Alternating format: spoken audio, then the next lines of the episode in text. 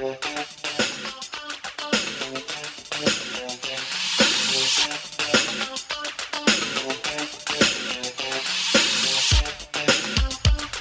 필요한 정보를 요일별로 묶어서 정리해드리는 시간. 오늘은 어, 각 지자체에서 어떤 일이 있는지 알아보는 시간입니다. 경주시 소식 들어볼 텐데요.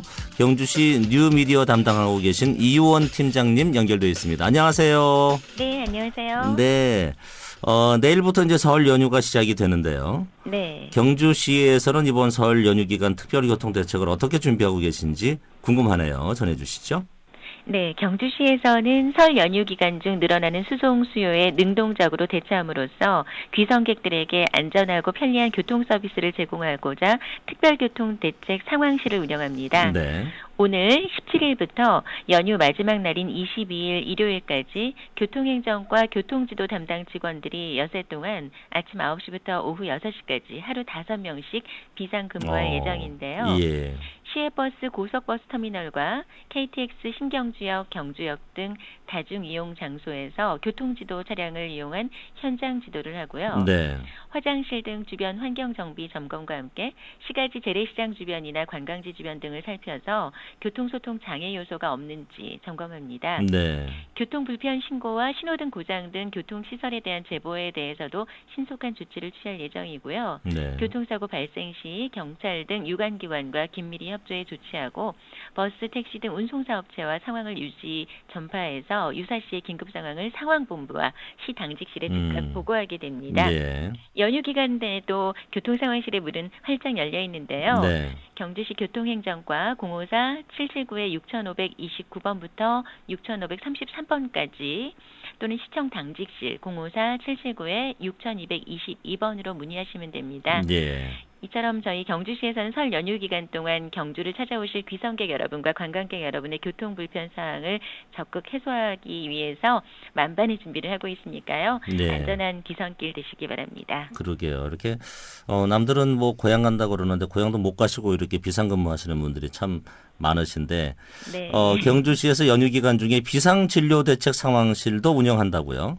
네, 그렇습니다. 경주시 보건소에서는 설 명절 연휴 기간 중 응급 환자의 진료 공백을 방지하고 시민들의 불편함을 최소화하기 위해서 18일부터 22일까지 닷새 동안 비상 진료 대책 상황실을 운영합니다. 네. 상황실에서는 의료기관과 약국 운영 안내, 민원 불편 사항 접수와 처리, 다수 환자 발생 시 상황 보고, 음. 의료기관 약국 운영 확인과 점검을 하게 되는데요.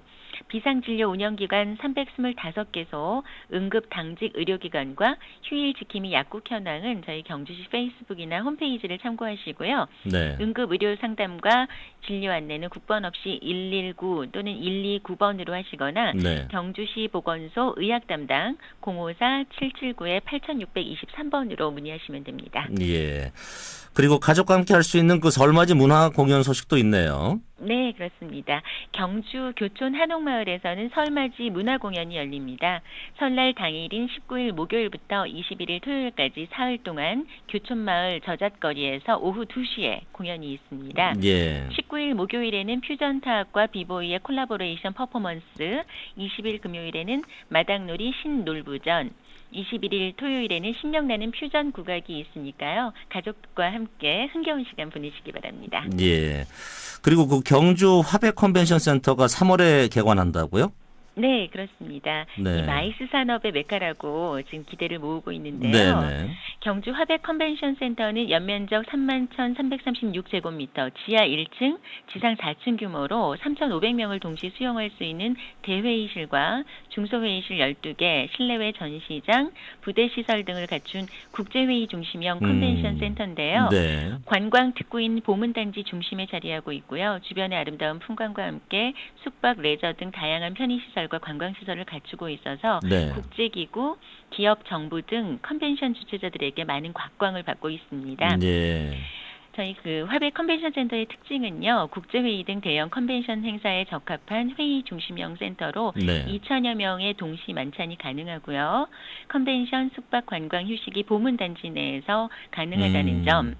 또 천마도 조익형 왕관 장식, 왕경도 등 가장 한국적인 디자인에다가 네. 에너지 절약형 친환경 시설인 태양광 발전, water curtain, 복층 유리 등으로 건축됐다는 점. 예. 한국적인 도시 경주를 느낄 수 있는 시설들이 잘 갖춰져 있어서 정부 주요 행사나 기업 인센티브 음. 행사의 최적의 장소로 꼽을 수 있다는 점 등이 이 하이코 경주 음. 화백 컨벤션 센터의 강한 매력이라고 할 수 있습니다. 예. 개관 이후 4월에 있을 예정이죠. 세계 물포럼을 비롯해서 네. 2015 세계 한상대회, 마이크로타스 2015 등 연인원 8만여 명 참석의 30여 개 행사 개최가 이미 예정돼 있고요. 네. 지난해 12월 17일 국제회의 도시 지정으로 경주가 컨벤션과 국제회의 중심 도시로서 자리매김하게 되면 물론이고 네. 화백 컨벤션 센터의 개관이 앞으로 관련 마이스 산업을 통한 일자리 창출과 지역 경제 활성화에 크게 기여할 것으로 기대가 됩니다. 예. 오는 3월 2일 오후 3시에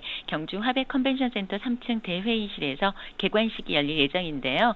여러분의 많은 관심 부탁드립니다. 지나가면서 늘 공사하는 것만 봤는데 어 그게 벌써 다 됐군요. 네, 예. 한번 개관하면 오시죠. 예, 꼭 한번 가보겠습니다. 네, 네. 그 박지성 재단 유소년 축구 대회가 경주에서 열린다고요?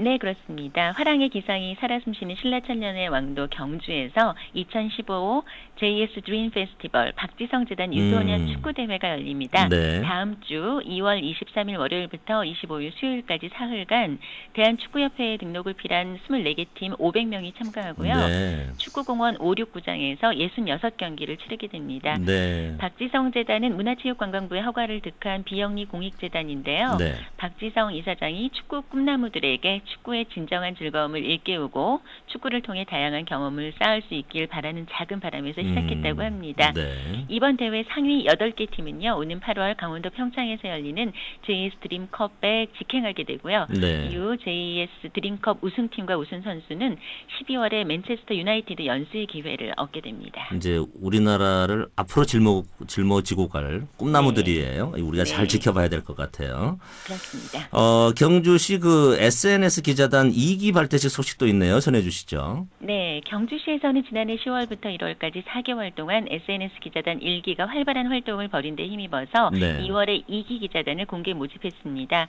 대학생과 일반인 7명, 공무원 3명 등 총 10명의 기자를 선발해서 오는 2월 25일 수요일 오후 3시 시청 음. 영상회의실에서 SNS 기자단 2기 발대식을 개최할 예정인데요. 네. 경주시에 거주하고 페이스북, 트위터, 블로그 중 한 개 이상을 활발히 운영해온 수십 명의 지원자 가운데 선발된 기자단은 음. 앞으로 경주시의 다양한 소식을 취재해서 경주시 공식 SNS 채널을 통해 실시간 경주시 곳곳의 소식들을 전해주는 역할을 담당하게 되고요. 네. 발대식에서는 기자단 활동 안내와 위촉식이 있게 되며 3월부터 6월까지 4개월간 기자단으로서 아. 활동하게 됩니다. 예, 뉴미디어. 시대에 아, 앞으로 이 기자단의 활동이 기대가 되고 있습니다. 이제는 뭐 컴퓨터를 빼놓고 얘기할 수가 없죠. 예. 네. 그분들의 활약도 기대해 보겠습니다. 오늘 소식 네. 고마웠습니다. 네, 감사합니다. 네, 경제 소식은 이유원 팀장님이 수고해 주셨습니다.